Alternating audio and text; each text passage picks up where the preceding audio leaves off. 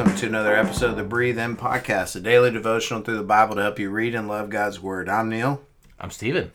And today we find ourselves in Hebrews chapter 7. And uh, we're going to begin in verse 25. And, uh, Well, who, who's Melchizedek? we'll make Melchizedek. Mel- Melchizedek. Melchizedek. Melchizedek? so, have y'all not talked about this whenever I was gone? No. Oh, man. I'm, I'm teeing I just, it up for I you, just man. assumed. I'm teeing So, it up. Uh, man, back in Genesis, uh, we we're introduced to this very mysterious figure named Melch- King of Salem. the king of Salem. Uh, Salem is Shalom, king of peace. Right. Um, but this is this is how he's introduced. Uh, Lot, Abraham's nephew, is uh, his cities are destroyed by some kings, and he's taken off as prisoner. Uh, so this is the power of Abraham. Like Abraham says, "I'm going to go get my nephew back." Yeah. So he takes his personal army Yeah. and defeats five kings. He flexes hard. Yeah, he flexes those. hard, and uh, whenever he uh, rescues these uh, defeated cities, uh, he comes back and he is. Uh, we're introduced to this this guy named Melchizedek. Mm. He is a he is a priest of God. Um, he A is follower king of the Salem. Most High. Yep, and Abraham basically tithes to him Yeah, it gives 10% gives him 10% of everything. Uh, and so, you know, Hebrews is kind of talking about two different types of priesthood. Yeah. You have the priesthood of Melchizedek, and then you have this priesthood of Levi. Right. And he is saying, listen, Jesus is a priesthood in the order of Melchizedek because it is a greater priesthood. Yeah. Uh, in part, Not from the lineage. right? Because uh, he's saying he's saying like Melchizedek, he doesn't have a lineage. He Right.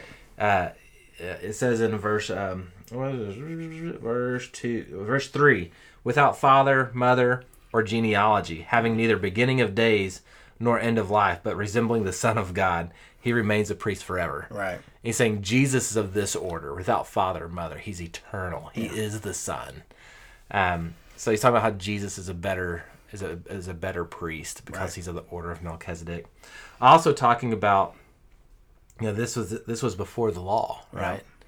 Um, and so Long before Moses. long, before, Aaron. Moses, and uh, he talks about how um, Abraham blessed Melchizedek, and he says in verse seven, without a doubt, the inferior Ble- is blessed by the. is blessed by the superior. right. Uh, so I think I think those are all interesting things. But at the end of the chapter, chapter seven, this is this is what the author of Hebrews says. Therefore, he is able to save completely those who come to God through him, since he always lives to intercede for them. For this is the kind of high priest we need holy, innocent, undefiled, separated from sinners, and exalted above the heavens. He doesn't need to offer sacrifices every day as high priests do for their own sins and then for the people. He did this once for all uh, time whenever he offered himself. For the law appoints as high priests men who are weak, but the promise of the oath which came after the law appoints a son who has been perfected forever. Love that. So I think what he's saying is like when you had these high priests in the Old Testament, uh, they offered animal sacrifices, But they had to do it for themselves as much as for everybody else. right? Because they were approaching Yeah. God as defiled people As sinners. themselves, Yeah. And and it had to be done on a daily basis Mm-hmm. because these sacrifices weren't perfect. Right. Uh, they were they were a shadow or a promise of something that was to come. Right. And what this is saying is that Jesus is that promise that was to come. Yeah. He make he he meets all of the attributes of a great high priest who's able to intercede, intercede once and for all. He was holy, innocent, undefiled, separated from sinners, and exalted above the heavens.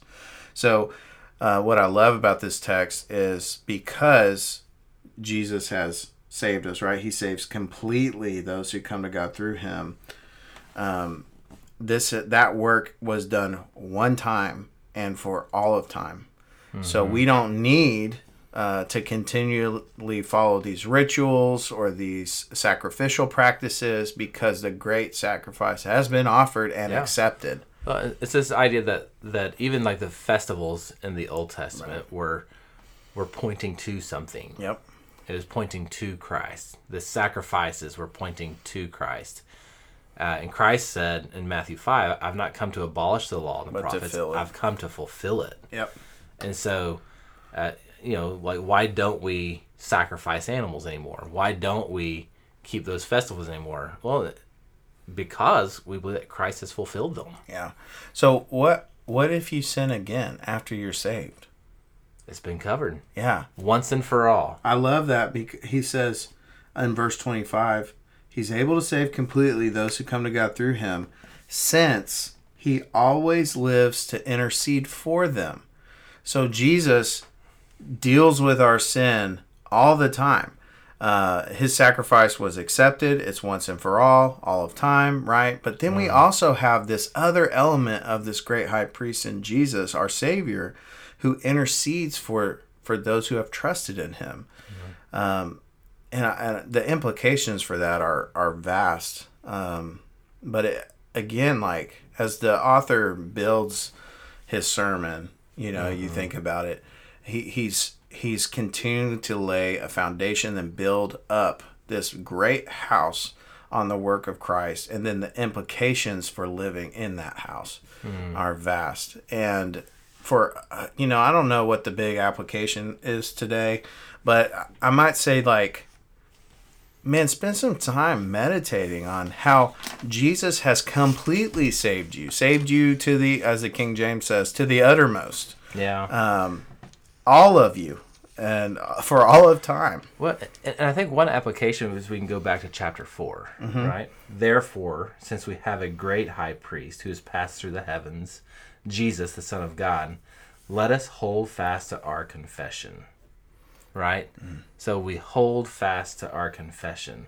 For we do not have a high priest who is unable to sympathize with our weakness, but one who has been tempted in every way we are, yet without sin. Therefore, let us approach the throne of grace with boldness, so that we may receive mercy and find grace to help us in a time of need. Yeah. So I think I think the uh, I think the application could be come boldly to the throne of grace. Right. Like we have a great high priest who has been tempted in every way we are, but is without sin. We have a great high priest who has no beginning and no end. We have a great high priest who is not a weak man, but is the perfect Son of Man, who can who who has who has offered up the perfect sacrifice of himself. Yeah. So I think like holding on to that confession and saying, okay, this is the same one who's interceding on my behalf. Yeah. And I can boldly approach him Yep. with an open invitation because he's done that. Yes. Not we're not waiting for, you know, uh, we had to cross our T's and dot our I's before we can go to Christ. He says, "Come on in." Yeah. so that's the breathe in. Do you want to breathe out in prayer? yeah. Let's do it. Heavenly Father, we uh, we thank you for saving us completely through Christ. We thank you that He has uh, offered up the perfect sacrifice of His own life so that we can have the forgiveness of sins. We thank you uh, that because He is our intercessor, we can approach you with boldness because we have received His righteousness. So, Lord, help us always to confess and to confess freely, not being afraid of our sin or afraid of our reception, uh, but may we approach you boldly. We pray this in Jesus' name. Amen. Amen. Well, guys, thanks for listening to the Breathe In podcast. We hope you're edified and encouraged today. We'll catch you next time with Hebrews chapter 8.